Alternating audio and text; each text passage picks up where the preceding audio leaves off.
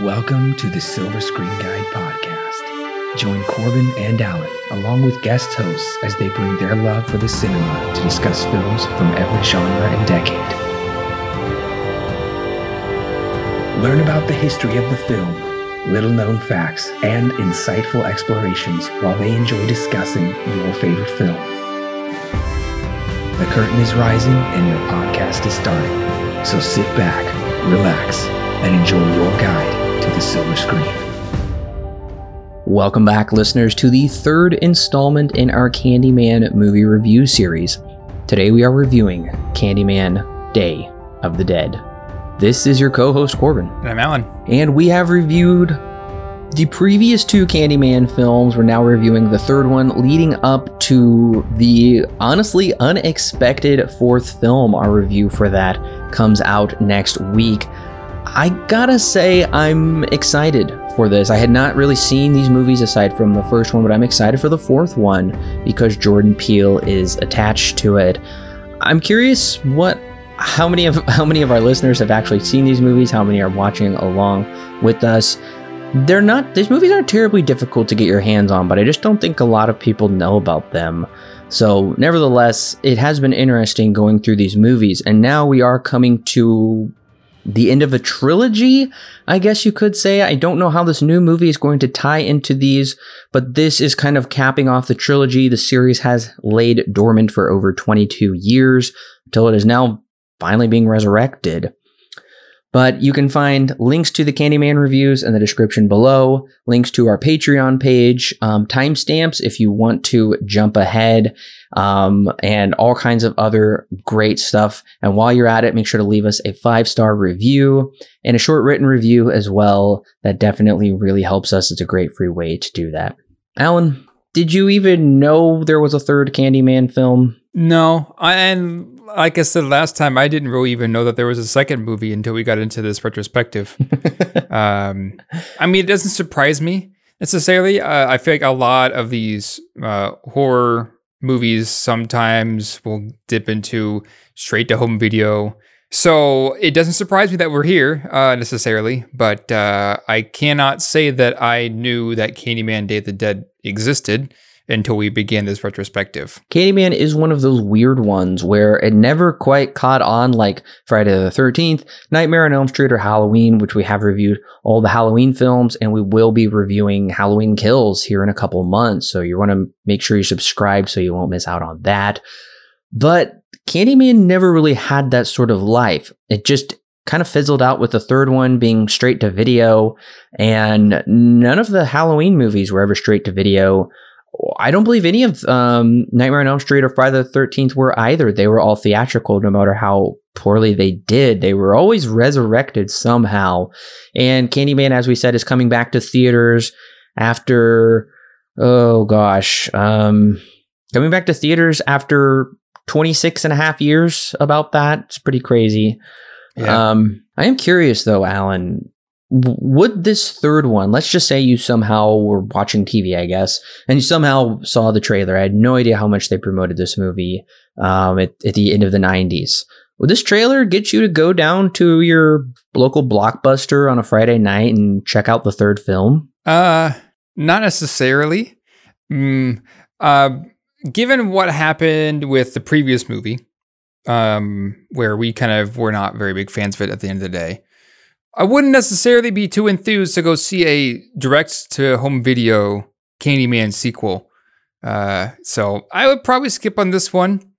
Maybe if I, you know, heard down the grapevine that it was, you know, so bad that it's good, maybe I would see if a group of friends would like to see it. But that would be probably as far as it goes. Um, I would not try to necessarily seek this one out too hard or at all.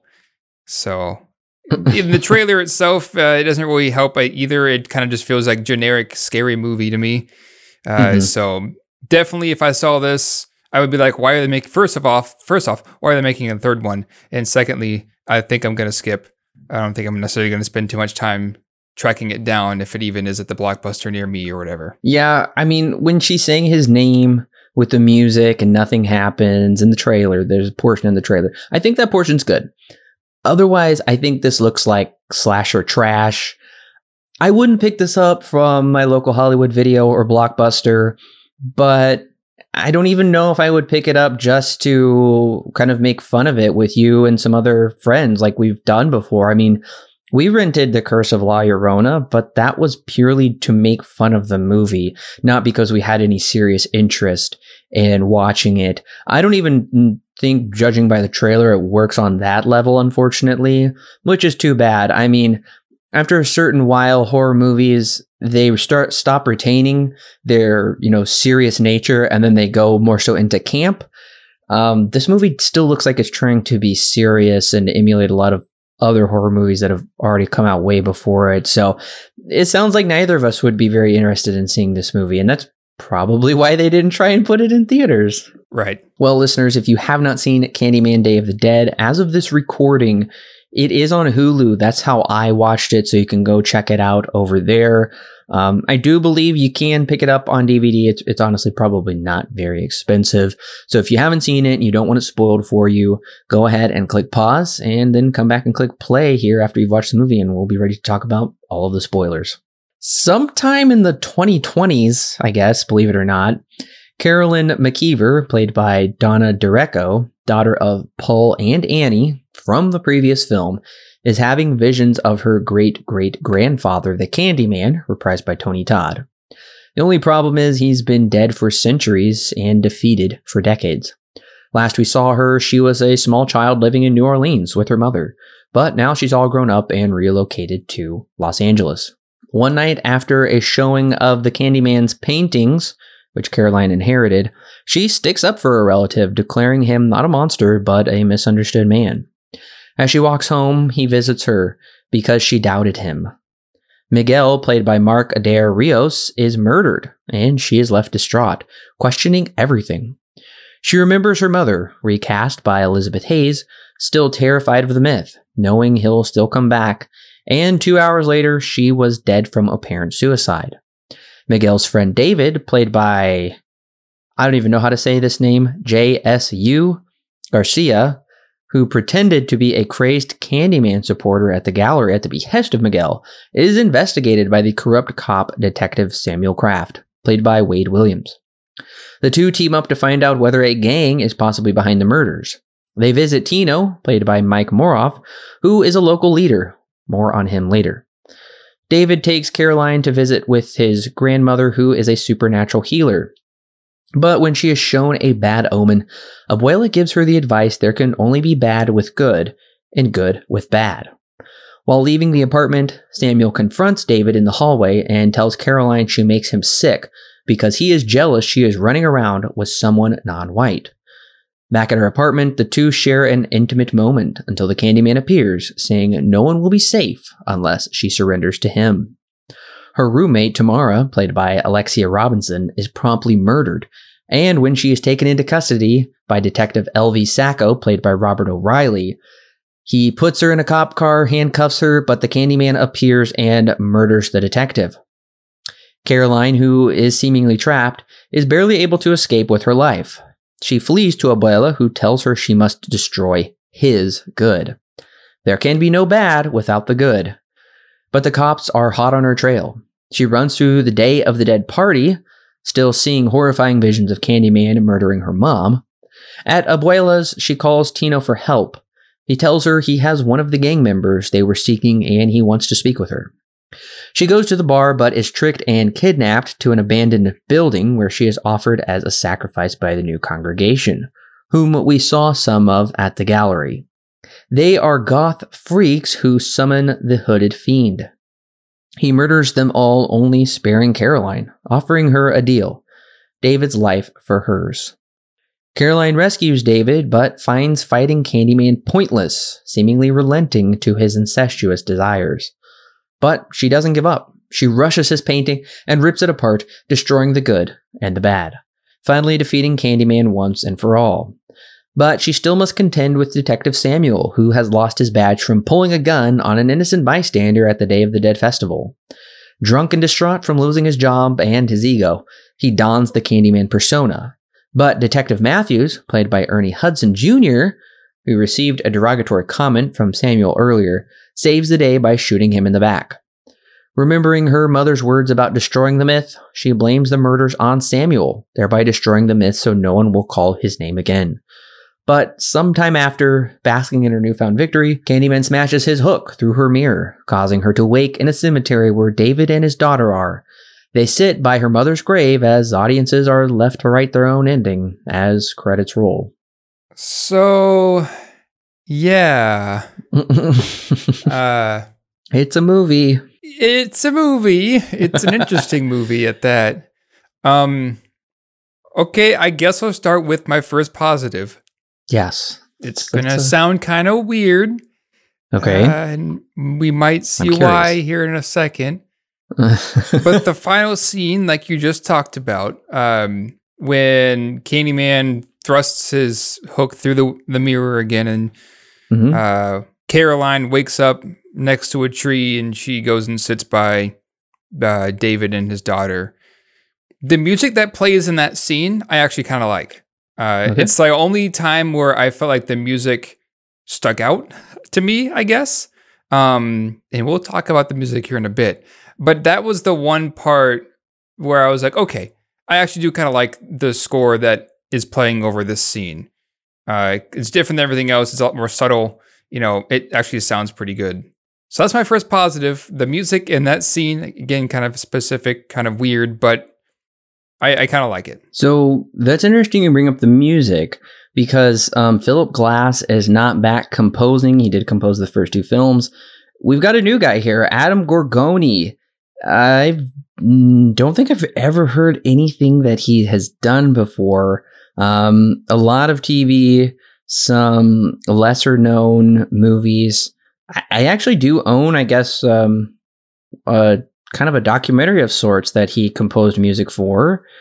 Uh, Alice Upside Down. I guess I've seen that movie. So kind of, kind of nobody has ever really heard of this guy, which you know goes along with the rest of the cast and crew. It probably just came cheap. Um, uh, I don't know, Alan. I, I don't really remember the music in there in that section. I'll, I'll have to go back and watch that. I'm curious because a lot of this music just didn't stick out to me. Philip's Philip Glass's score was so memorable from the first two films that I was I, I guess I was kind of disappointed we weren't getting that, but there was there was that little bit at the end that was there. I'm actually going to go back to the very beginning. I actually find the very beginning of this film to be very creepy. It's somewhat nonsensical but creepy. It's the opening is nearly silent. So from at least the very very opening, I was somewhat pulled into this film, I guess you could say. Or I could you I guess you could say my interests were piqued at the very least. So it started off on the right foot, I think. Yeah, I, I can agree with that. I think that the opening here is pretty interesting. Um it's a dream that will come back to many times in this movie. Uh whether or not our main character is, you know, dreaming or not, and this mm-hmm. one specifically. But you're right, it does kind of build some intrigue where she's in like this purely white bathroom, uh, and something's up with the tub, and we kind of piece together that her mom died in the tub, and it's like a reoccurring dream that she has. Uh, so I'll agree with that. I think you're right. This opening is kind of interesting. Uh, it does kind of make you wonder what in the world is this about. Uh, I I agree with you. I think that the opening is pretty interesting as well. I will say the one thing the opening kind of sets us up for that the story never really runs with it, but it could be taken as a callback to the first film. I honestly would have preferred this movie to have been more of a Shutter Island type situation where you come to find out that it was actually the daughter in the very end who murdered her mom because she, the daughter was had become obsessed or influenced or somehow the Candyman persona was working through the daughter. And I think that would have been far more of a psychological thriller than what we're given here. Um, I really like that idea. I think that would have been interesting as if the Candyman really wasn't real this whole time and it's just some, you know, plague that's followed these family through the years through this lineage. Um, I, th- I think they could have ran with that. They don't they don't run with it. Um, but at least i do like how the Candyman myth continues down through the lineage, but it has also per um, like perpetrated itself into other cultures because now we have last time we had the Mardi Gras type thing, which made sense how they wove the Candyman into that. They weren't really strongly tied. It just so happened to take place um, kind of around the festival. But now it's right. also perpetrated itself into Day of the Dead. And it's kind of very ominous how in different cultures and stuff, Candyman is embedding himself. He's kind of this false god that is taking over these other quasi religious things. Yeah, I think that is interesting, you know, that we're going for something that deals with death, right? Mardi Gras, mm, not necessarily death, more of, you know, something completely different. Uh, this time around, since he is in the last few movies, he's always tried to draw in the main lead to uh, basically kill them, right? Like that's his mm-hmm. whole draw is to draw to kind of influence them and try and draw them in, and then eventually kill them. Uh, this one kind of at least it has something to do with you know life and death, good and evil, you know, black and white, for example. Uh, there are a lot of dichotomies in this in this story that we have here, and this is one of them. I think maybe it ties a little bit deeper in than what happened last time with Mardi Gras, like you're saying. Uh, it does tie in a little bit deeper, not by a whole lot, but deeper nonetheless, I guess. And so, kind of going with that motif, it does tie back into the first movie of Destroying the Myth, where that's really the only way to end Candyman is to bring an end to the myth. And that's the whole reason Candyman even appears to Helen is nobody's sure if he's even real. And then once they get that guy in the mm-hmm. bathroom with the hook, it kind of dispels the myth that it really is just a flesh and blood man. There's nothing supernatural about it. But Candyman appears because he was obliged to come because he made the congregation, she made the congregation lose faith, which was always such a fascinating thing that they dealt with in the original one. And at least right. they are pulling that back from the original. There is this myth and the mom realizes the only way to destroy Candyman is to destroy the myth. And that's seemingly what they do here at the end of this movie is they blame it on him and they really do try and bury the myth. So I appreciate they are trying to somewhat come full circle. It's mostly a sequel to the second one. It's the little girl at the end all grown up, but at least they are pulling in some of those themes from the first one. So I'll give them points for trying. Yeah, that that is true. They they do try to pull in that you know destroy the myth thing from that original one. Uh, whether or not they succeed at that, um, we'll get in. I guess we'll talk about in a little bit. But you're right. I mean, they do bring in some of those things from the original, and that's where my positives end. That's where my positives end. Yeah, my positives ended with uh, I like the music at the beginning, and then the other thing that we talked about at the beginning, or sorry, the music at the end, and then the other thing we talked about with uh, the opening. That's where my stuff ended. Uh, yeah, unfortunately. unfortunately, that's really all that I could find that I really liked about this movie. I mean, I was disappointed mm-hmm. in a, in a couple things. I think there are too many Candyman recaps, considering the original was released just seven years prior. Um, yeah. I don't really like how Annie's character is handled. I think it really undermines Candyman 2. Annie Annie was the main character of the second one. I think it undermines that characterization. And um, Candyman's intercut monologue isn't scary it's just fairly rote. It's just kind of bland, I think. Yeah, they retell for whatever reason. They retell the Candyman story twice in mm-hmm. like a matter of a few minutes in this movie because it kind of opens with uh, what is it? It's it's with the two roommates talking about it. Uh, Caroline and her roommate Tamara, and oh, then yeah. Yep. at the art gallery, then Miguel starts telling the story again. Mm-hmm. Uh, they recap the same story like twice within a few minutes. Uh, and you're right. The constant flashing to things that happened before, or flashing to the actual Candyman thing that happened way back in the past.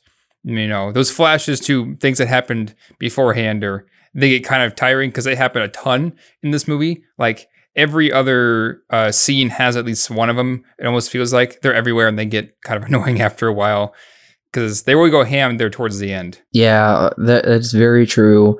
So I was disappointed by those things. Honestly, at this point, I'm really tired of getting Candyman's backstory.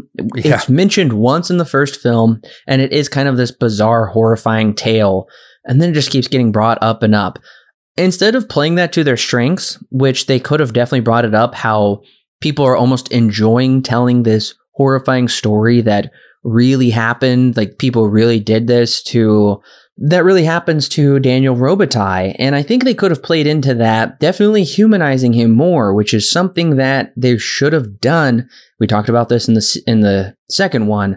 They should mm-hmm. have humanized him more, almost made him a far more empathetic character than they really ever tried to do. But nevertheless, I would say that's the worst sin against this movie is I think how they handle Annie's character. I feel how they rewrite her where Annie was victorious. She defeated the Candyman. And then to Right. have her character go out through suicide or how the Candyman murders her or something like that, I really felt like that just took the wind out of the sails of the second one, which isn't the first time we've seen this before at Silver Screen Guide reviewing movies. You're right. Yeah, no, you're absolutely right. The way that they handle Annie in this movie uh, is, I guess, kind of disappointing. I mean, since I wasn't a very big fan of the second one, I didn't really care uh, how they handled Annie. But you are still correct. The way that you know Annie's character is still handled is not very good because you're right. She was victorious in that previous movie. Why all of a sudden did she uh, did she die to Candyman uh, that caused some of the events that happened in this movie? Uh, why would they go down that route? I don't understand. Yeah, and in fact, you know, they have this relationship again, right? You know, now we have Annie was a descendant of Candyman, and she had a daughter, Caroline, and this one, and so she's the great great granddaughter of Candyman, right? Fine, whatever. But why? Why do they have to go down this familial route again um, instead of kind of making this his own thing, kind of like with the first one?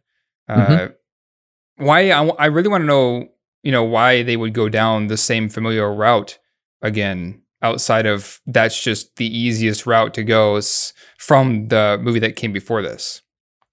Yes, you're exactly right. And don't get me wrong, I don't mind multi generational trilogies when they're done right. The Mhm. Star Wars trilogy is not one of them. I personally think they really botched it in the sequel trilogy with Rey and Palpatine and all that crap. And I, don't- you know what? I don't care if you haven't seen it and they just spoiled it for you. It's not any good. So this is kind of like that. It doesn't further Candyman's Yeah. character or purpose. That's probably the biggest thing that I think is wrong with this third film plot wise, not character wise, but plot wise, is it's mostly a ripoff of the first movie. It's mostly a poor sci fi channel B movie recreation of the first movie, even down to some of Candyman's lines and dialogue and just things that he Yeah. does. It's fairly much a ripoff, which is disappointing. Uh, There's no point. And the way that they, you know, handle Candyman, kind of like what you were just talking about, the way they handle him, he just kind of shows up whenever. Um, it feels like every time Carolyn, well, I, I was almost going to say almost every time that she's alone that he shows up, but that's not necessarily true because there are times when he randomly shows up either in the crowd or when she's with David. He just kind of shows up whenever the plot kind of needs him um, to, I guess, spook her and then, you know, show that, oh, it was all a dream or something like that uh, for Carolyn. Uh, he just kind of shows up whenever he wants with really no rhyme or reason. He just kind of does and then leaves, and our main character wakes up wakes up somewhere else. Uh, the way that they handle his character here is kind of dis- is again disappointing because eh, he's essentially written to be a lot more generic, a lot more uh, cliche, I guess. Um, because before, you know, it was somewhat rare to see him in those first two movies. Like he was still definitely there, like no, like definitely there. But it was rare to actually get him to show on screen uh, because every time he did, he had a pretty good reason to be there. Whereas with this one, if it was like every time they want to spice it up a little bit, I guess they pull in Candyman and there you go. That's right. He does actually appear to her 20 minutes in um, when Mhm. she's down in the subway. Uh, it's mostly rip off dialogue. They're literally just reappropriating it from the first movie. and then he's just gone. And he, he comes floating in on bees, which I eh, which may have been cool, but it looks so bad and takes me out of it because they don't have the uh, visual effects budget here. And that's a really good point, Alan. Candyman was always coming for a purpose, for a region. I was obliged to come. He said in the original Mhm. one, and even in the second one, this one is really just no reason. And he's also able to manifest visions. I don't think that was ever a thing because she keeps seeing her mom with her. Her mom's naked, first of all, and, and her throat slashed open. Yeah. And it's really doesn't work. It doesn't work. Uh, yeah, it definitely doesn't. And that's another thing too is that you know previous movies they've had you know nudity. Like that's not necessarily anything new to the Candyman movies. Um, this one just kind of goes over the top with it.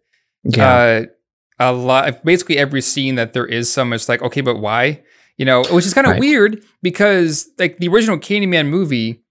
It tried to have a stronger female character without having to flaunt the body of said female character or other characters Mhm. to you know be like every other horror movie whereas Yeah. with this one not not just the nudity although that is part of it it kind of devolves into that generic like every other horror movie ever made formula it feels like uh, Oh, which yeah. is funny because the first one was trying to be not that This one is fairly exploitative with its nudity, with its violence, with its incredibly cliche and rote things. We get mean, semi racist cops again, um, which is a Mhm. holdover from the second one. Um, also, like I mentioned, the visual effects are bad once again. Uh, the editing is bad. I hate this. I call it machine gun editing where it's just really, really fast and it sounds like they just put bullet shots over the editing transitions. I don't like it at all. yeah you brought up the cops uh, Let's talk about the cops, specifically Kraft. Um, I think that's his name. Uh, of course, he's meant to be a sexist, racist person. He's meant to He's be the one that abuses his powers as a cop. They even Yeah. state at one point that you know he was apparently investigated for police brutality five times. Um, is what I think David says, uh, which is still kind of got his job. Except this Still time. got his job. Yep. Uh, Do they go? I think they go too far with this. Like, oh, yeah. like to a point where it's just like it's, it's almost as if it's played for laughs. Like it's over the top to be, you know, um, what's the word? A, a satirical take on this kind of a thing. hmm Um, it's in some ways it's almost funny because of how they handle his character. He's meant to be like a bad character. I don't know why he's here, but it is distracting. I would say nonetheless. yeah this this the creators behind this either need to lean into the exploitation aspects and make this an exploitation movie as you were saying more so kind of a cliche playing on those tropes on purpose. Mhm. but to me it seems like they're trying to be serious. To me it seems like they are legitimately trying to make a serious installment in the candyman franchise and actually conclude the trilogy here. Um, Right. but you're right. This cop is over the top. He's far more intrusive into these characters than i ever would have expected him to be coming in the beginning of this movie. I had no idea he would be such a pivotal role. In fact they blame the candyman murders on him which I- don't necessarily don't like. I somewhat think that's an interesting idea that this corrupt bad guy you know he already had a terrible you know reputation anyways. Um he gets to be the bad guy. Um ernie hudson jr's character who comes in here at the end and shoots him that was kind of weird. He was only in like the very beginning and then he just pops up at the end He was Uh. in the middle a little bit. He had that. He had that scene when they're running through the crowd. Uh, when Kraft pulls out his gun on the guy who's wearing the Yeah. white wife beater and the blonde wig. Uh, and then he comes in and, and punches him, and that's essentially how he loses his job. But you're right that it's the somewhat beginning when he's introduced, uh, and then this middle part when he comes back again, and then right at the end he shows up to save the day. Uh, those are the three times. Yeah i I mean I guess that's enough. I don't know. I- if you're going to have a bad cop, then you need to have a good cop, which they do, but they're not in conflict. They're not in parallel enough here to Right. really kind of drive that point home or make an impact. The this this movie does do something which we really haven't quite seen before. Is it pairs up a male and female lead that try and take down Candyman together, or at least the female lead. It kind of flips the whole damsel in distress motif on its head, and um, she's the one that saves the day. And the first one, our two uh, husband and wife characters were at odds. In the second one, the husband is loving but taken out quickly, and it becomes, you know, the the female empowerment show where she has to take him down. And this one's somewhat of the same Mhm. thing, except she pairs up with David. The only problem is they become chummy too quickly, and they have no chemistry whatsoever. Right. Yeah. Yeah. You're right. And this one also, while the original did have a lot of that, you know, strong female character elements to it, they try to do that here, like you were talking about. Um, but I feel like it comes off as she's strong, but also only to a point because there are a lot of scenes where she's screaming and she doesn't have a very good scream, I don't think. Uh, no, so it, it kind of queen. feels like they're trying, but at the same time, they don't go all the way with it. So it makes her character feel kind of weird. Where you're right, she is meant to be, you know, the not damsel in distress, and she saves the day. But at the same time, she also screams a lot and uh, gets into these weird psychological fits um, when Candyman shows up. It's a weird way that they handle Carolyn in this movie compared to the other female leads in the previous movies. Yeah, it, it's very weird. Um, to me, it's just quite muddled. Uh, Yeah. Virginia Madsen's character in the first one was more so of that damsel in distress, but she was also this kind of sacrificial character as well. This sacrificial Virgin Mary type character, you could say. They're clearly Mhm. trying to pull from some of those things, and they they did a lot with her kind of being seduced by Candyman, which was interesting.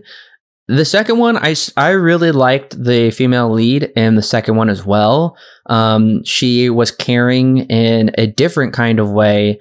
Um, of course, once you find out that's Candyman's granddaughter, these are his granddaughters, and there still is this incestuous thing going on. It's kind of strange, but Mhm. um, I, I didn't like in the second one. They didn't really define Candyman's purpose, and this one, I really don't understand his purpose whatsoever. Um, coming back to Yeah. his seemingly only living relative, his only living ancestor. There's really just not much that he does here. Um, they do introduce kind of an semi interesting concept the cult of the Candyman, which is Yeah. brought up in the art gallery. We see two of these kind of goth figures at the art gallery. They have nothing to do there except except they can quote him, "What is blood except for shedding?" I have no idea how in the world they know that quote, considering Candyman never told that quote to anyone. Um, and then at the very end, they just come back. I don't know why there are these goth people that where it's a far cry from Cabrini Green. And honestly, I Yeah. feel like I'm back in Dario Argento's Mother of Tears, and I'm worried what kind of movie we've just devolved into. Yeah, yeah. When so speaking of that, actually, speaking of that gang uh, that steal all those paintings, uh, this is at the beginning of the movie. Uh, I guess not really the beginning, but after Miguel dies and Carolyn was under investigation and David was under investigation. David comes and visits her and they talk or whatever because he thought that he ratted her out, or yeah, they he thought that she ratted him out Mm-hmm. whatever. They Carolyn says, "Let's go find the gang who stole the paintings."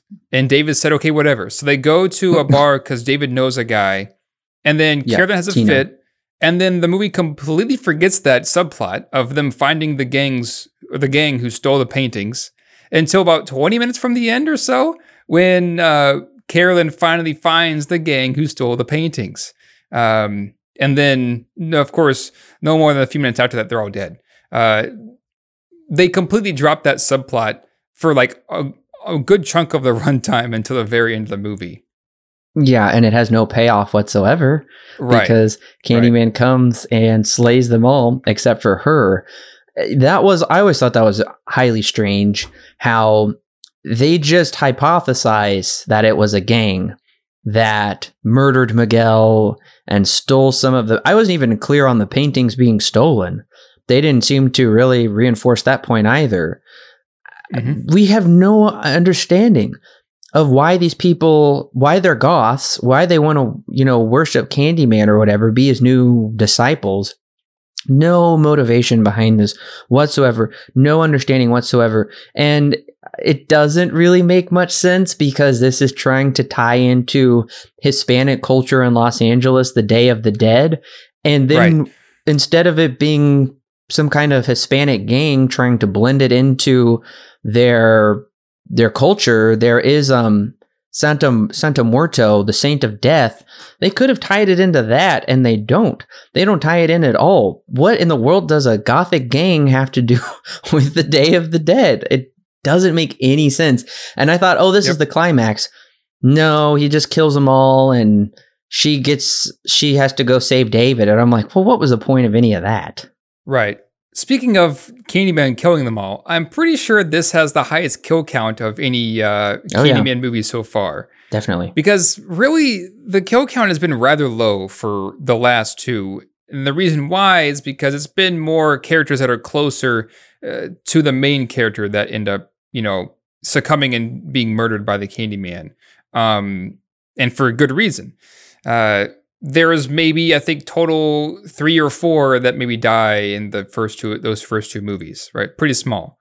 This one I counted. I think it has around ten, um, because of course you've got mom in the beginning, uh, Carolyn's mom. Then you've Mhm. got Miguel, Miguel's girlfriend, and then you've got Carolyn's roommate Tamara, and then you've got the entirety of the emo gang, which I counted to be around five or six members. So that's like what 10, 11 people in total. That's Mhm. like double of the other Candy movies uh, when it comes to its kill count. Yep, that's that was true. kind of interesting. I feel like again that's just kind of especially when it came to the the gang. I feel like it's just it's getting it's dipping its toes into that just cliche horror uh, camp, unfortunately. Which again, the first movie was kind of trying to get away from. Yes, that, that is a good point. Um, the deaths you could you could say they're more meaningless. I feel like the deaths Yeah, in the first yeah. two had more of a meaning, more of a heart wrenching outcome. Whereas this is uh, the only death I really cared about was that her mom died, and that was kind of a shocking revelation, swift kick in the pants to learn from the second film. But Mhm. you're right; it is more meaningless, which is frustrating. And yeah, I mean, you bring up a good point about the gang subplot just being dropped in the second act to me, that was always this weird hypothesis they came up with where it's like, hey, do you want to team up and go around Los Angeles and try and find out about gangs? Like, Yeah. you know what? These gangs will kill you if you try and get in their way. I don't know what in the world you think you're going to solve by playing detective because, I mean, there is good um, detectives. Um, there, there's bad ones and there's good ones. But yeah, it is Right. really weird how she goes to Abuela's house at the end and she calls Tino or Tino calls her and he's like, "Hey, one of those gang members is down here that says he wants to talk with you." It's really out of left field and it doesn't make any sense. She just Yeah. rides with him in the car. Um weird subplot diversion. Definitely right. It's very weird. But, you know, it is also disappointing that I think this um ending is just kind of a ripoff of the second one where they're kind of running through the Mardi Gras party. Now they're running through a Day of the Dead party, and it's just like, really, you couldn't think of anything else.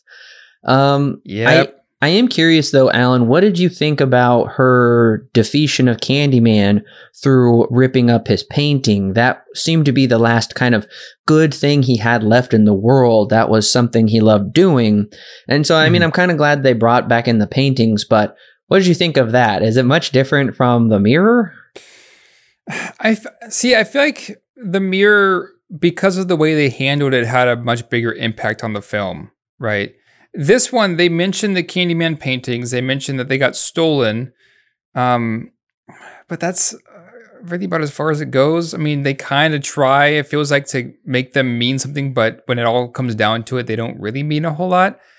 And it's brought up that our main character is, you know, a painter. Um, she pulls off this art gallery, and we she we see her drawing at the beginning when she wakes up from that dream that she has. Um, so if they had pulled it into something like that, you know, and I, for a brief moment when they first get to the art gallery and like the actual show of it, um, I thought that maybe they were going to go down the road of you know separating the artist from the art that they make. For a brief moment, I thought they were going to go down that road, and maybe that could tie into our main character and how ripping up the paintings is ripping up the rest, the remaining legacy of Candyman. They kind of go down that route, not necessarily down the route of separating art from the artist, but that's I think what they're going for. But when it all comes down to it, I could really care less because I don't see how I, I, I don't feel how important those paintings really are when it's all said and done. I definitely think it's not terrible, but you're right. It really isn't anything very firm we can grasp onto or really even care mm-hmm. about, or honestly, even make sense of. Because when um, she gets this advice from the abuela, and abuela says, You can't have bad without good, and you can't have good without bad. And I'm just kind of rolling my eyes and scratching my head at yeah. that. And I, I mean, it, it's kind of interesting how they're tying the paintings in because he was a painter. They're reaching for something there, but ultimately we're kind of left meaningly meaningless with it all. Which is it's just disappointing because I think throughout this trilogy there's been some solid ideas about his lineage and all these implications and whatnot and it's like they're really close to like grasping the sun to like really getting it and it's just like they fall short every time yeah. almost it seems like right what are your thoughts on the i guess blaming all of the uh, essentially be ridding of the candyman legacy be, be ridding of the candyman name and blaming it all on Kraft what what are your thoughts on that because i have some thoughts but i want to know what you think of it um, I, I, like it better when they did it in the Dark Knight and Bat- Batman took the fall for a Two Face, but yeah. I feel like this is quite cliche. This is something we've seen before, where it's like they can never know the truth, and we will have to hide the truth, and that will actually save the day, not by telling the truth. I mean, on- honestly, I guess I never really like it.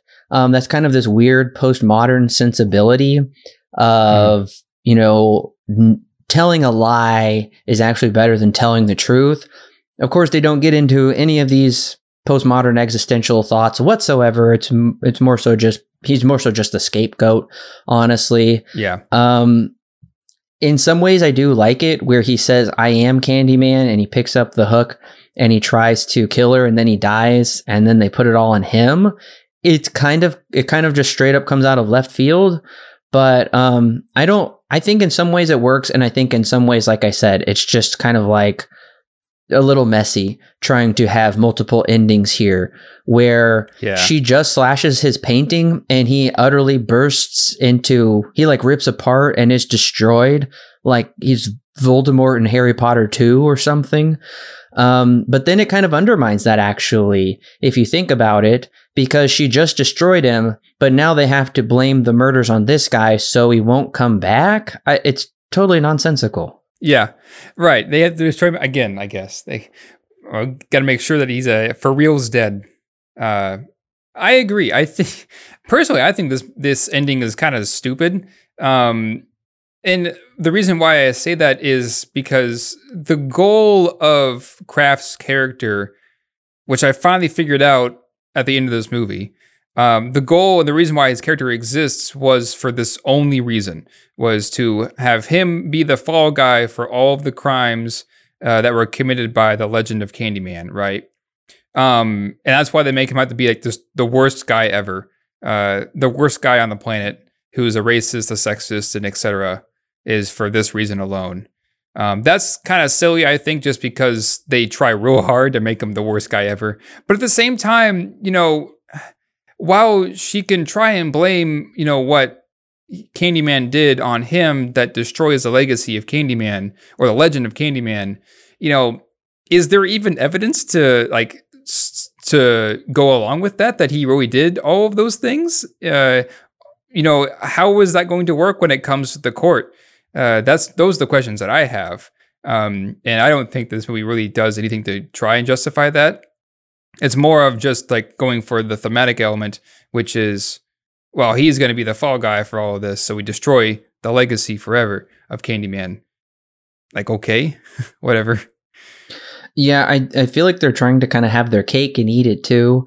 They needed to Yeah. pick, they really needed to pick one or the other. I was personally satisfied with Candyman coming to an end in Candyman 2 and just leaving it at Yeah. that.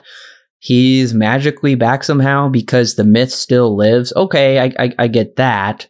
Um, but once again, it is undermining her destroying him because the myth is still somehow going to live. I get what they're doing. Like you're saying, it's more of a thematic thing.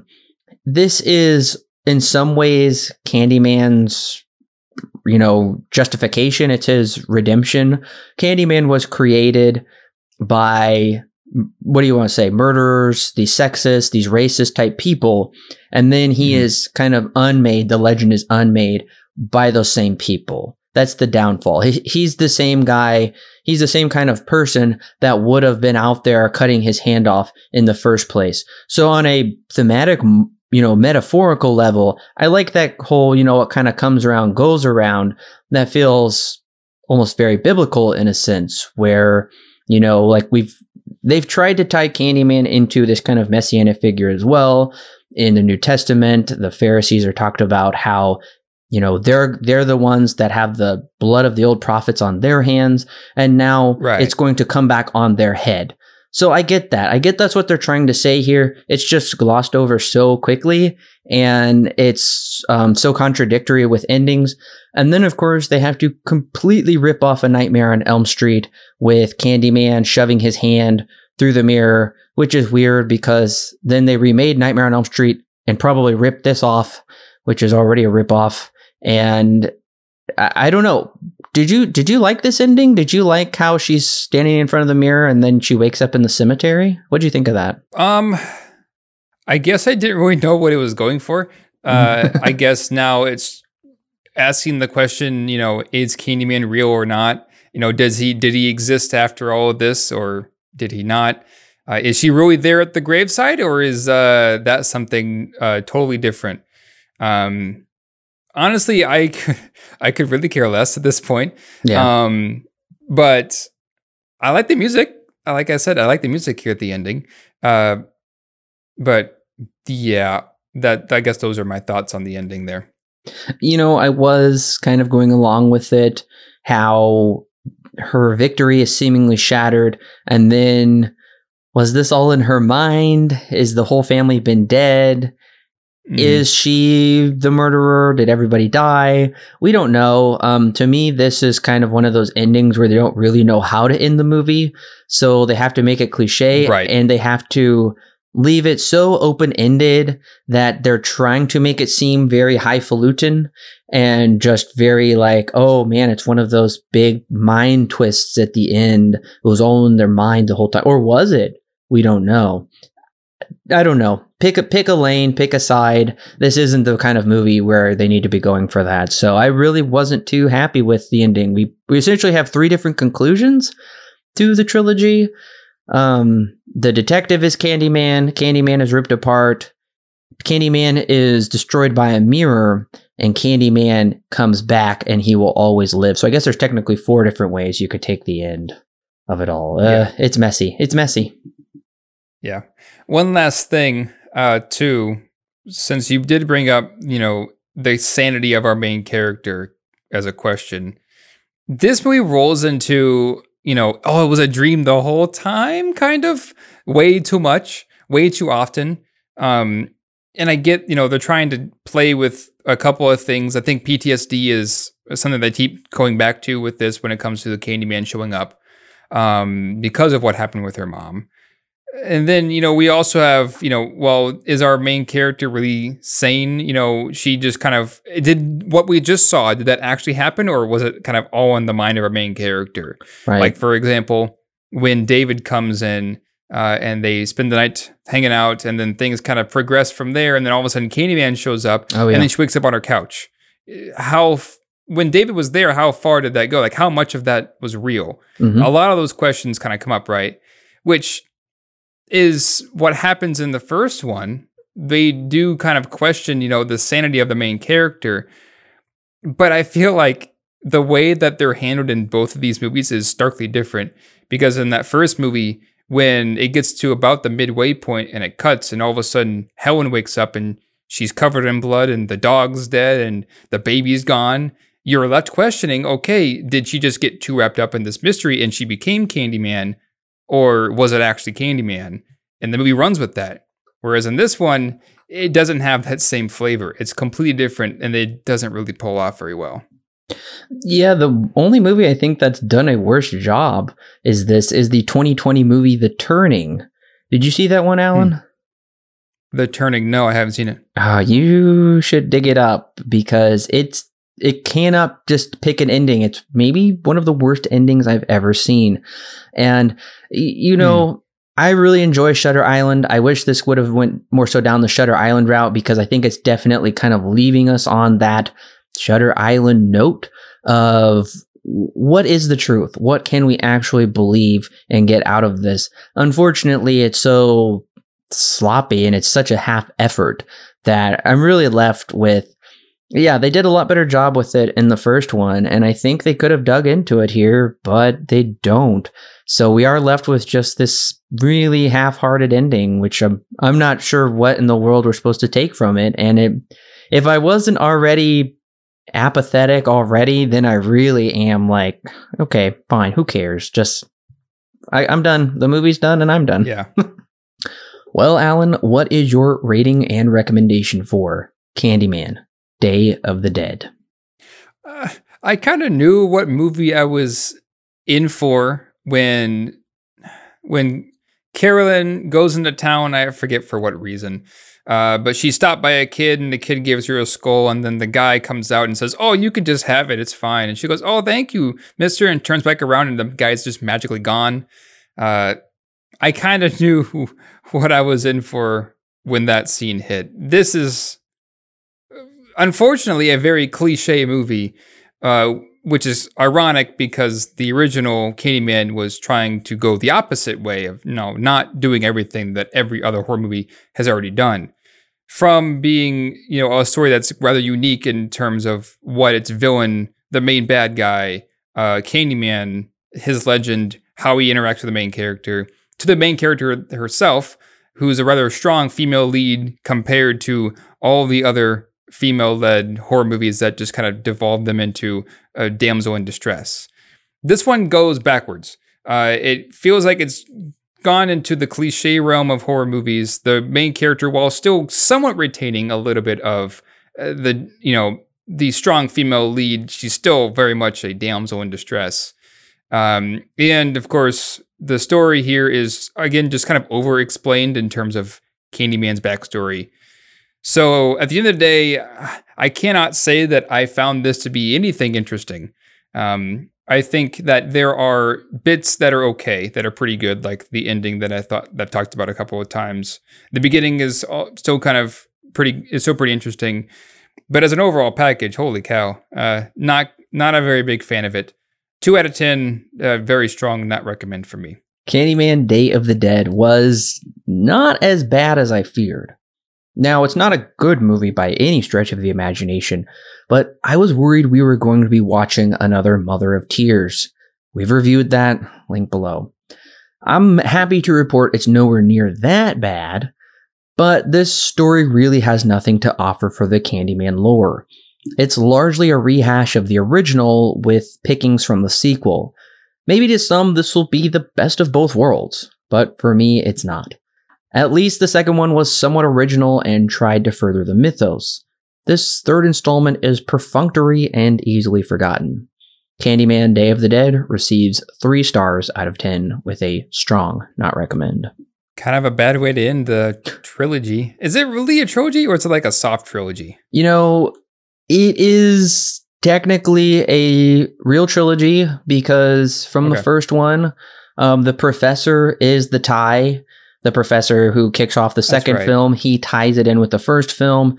And then it's pretty clearly stated that um, our main character, Carolyn McKeever, is Mhm. um, Paul and Annie's daughter. Um, Paul McKeever was her dad, who was promptly murdered in the second film, and so it is a legit trilogy.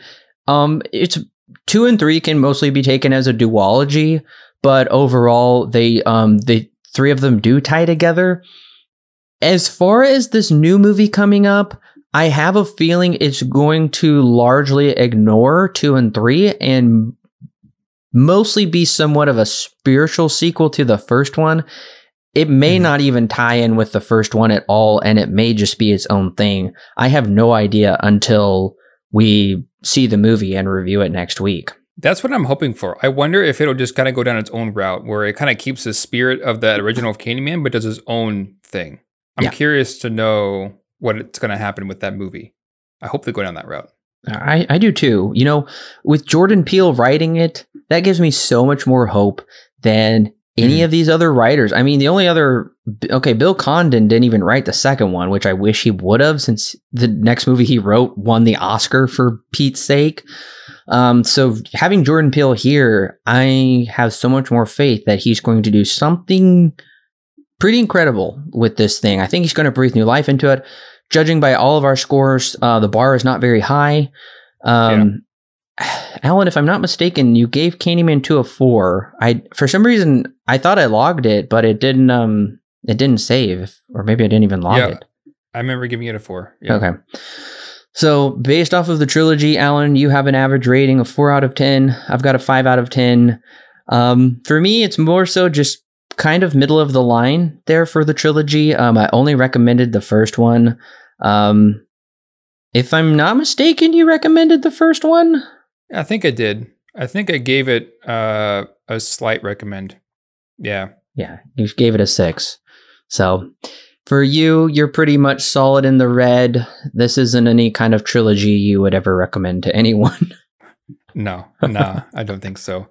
The only one that's really worth anything is that first one, I feel. The second one has elements to it that, you know, are good, Yeah. but not recommendable. And of course, we just talked about this one.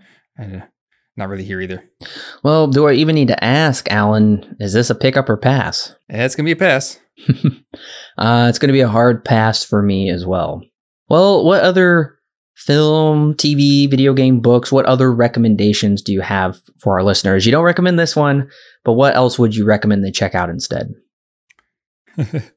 Scooby Doo and the Monster from Mexico. what? Remember watching that as a kid? The the El Chupacabra? yep, that's the one. Oh yeah, that's a good one. I haven't seen it for a very long time, but they're about the same, I guess, in a lot of ways.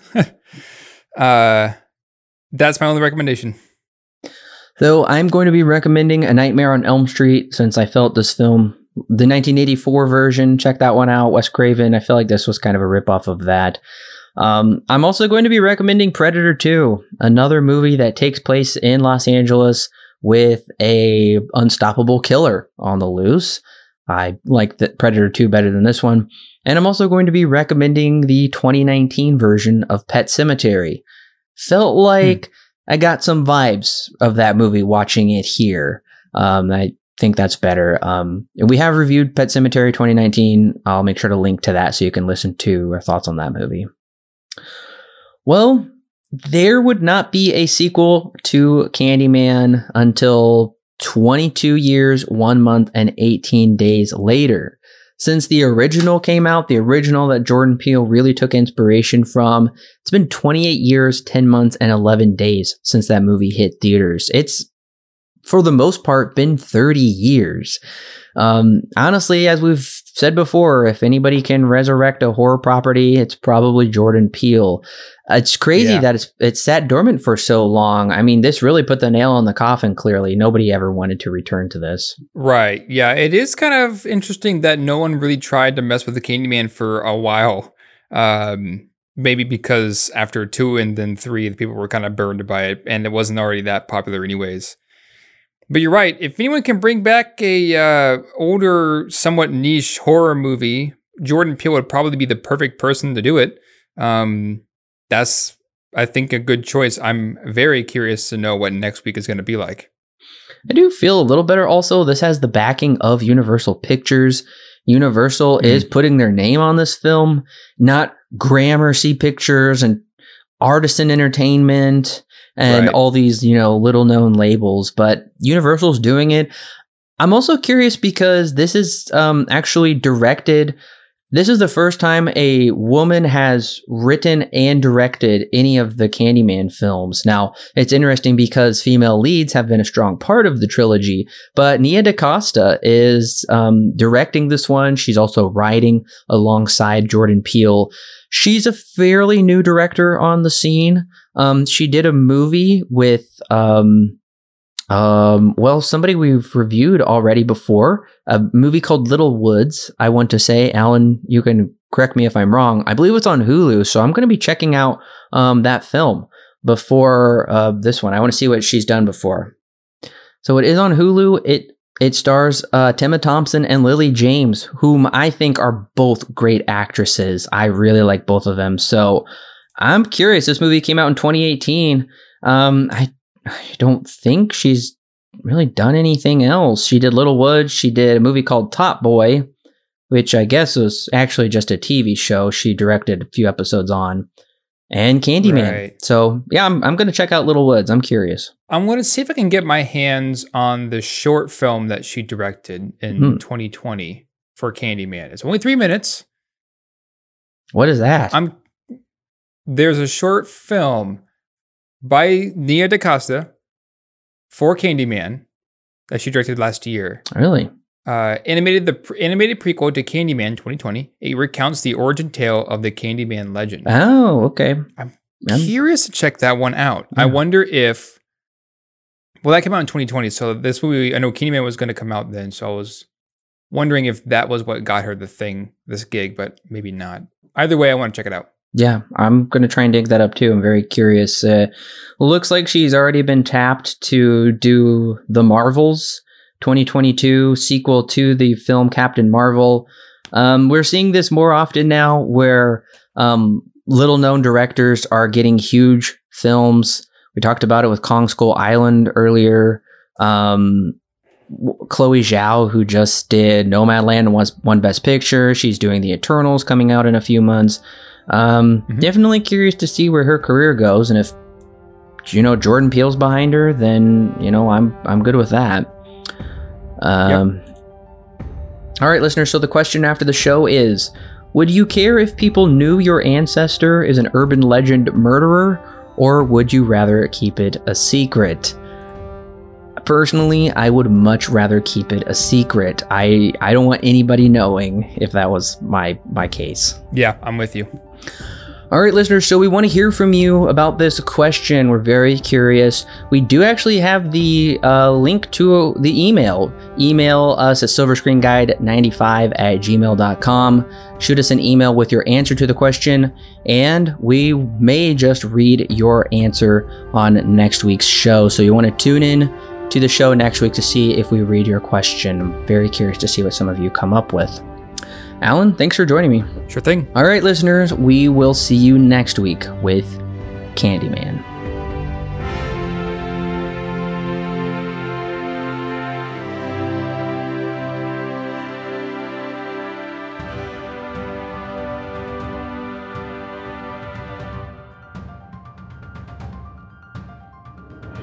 Hey listeners, it's Corbin. Don't forget to check out the exciting links in the description below that will connect you with more great movie reviews for your listening pleasure and our YouTube, Facebook, and Twitter page. And of course, our official website where you can read great articles and sign up for our free weekly newsletter. Also, if you want exclusive bonus content such as extra movie reviews, movie commentaries, and our thoughts on the latest movie news and trailers, plus more, then check out our Patreon page. It's a great way to help keep this show free, and it gives you great content that's yours to keep. All of that and more is found in the description below. Don't forget to subscribe whether you're on YouTube, Apple, Google, or Stitcher, or your favorite podcast service.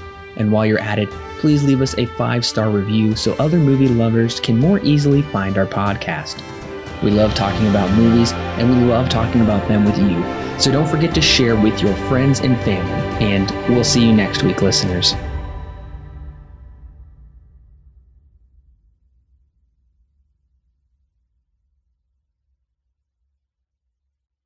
The Silver Screen Guide podcast is edited and produced by Alan and Corbin. Intro and outro music is created by Thomas Rankin. The thoughts and opinions herein expressed are those of the individual and do not necessarily represent those held by Silver Screen Guide. Silver Screen Guide is not affiliated with any company or individual involved with the creation of this movie or TV show. No portion of the podcast may be used without express written permission from Silver Screen Guide. One night after a showing of his paintings, which Caroline inherited, I guess I should stipulate who he is, not just play the pronoun game. Um, what was his name? Daniel. I don't even remember his real name, so I guess I got to call him Candyman. You don't remember Daniel something or other. Yeah, it's something like that. Yeah. Oh well. um, her roommate Tamara, played by Alexia Robinson, is promptly murdered, and when she is taken into custody by Detective L.V. Sacco, played by Robert O'Reilly, is murdered in the cop car. That doesn't make any sense.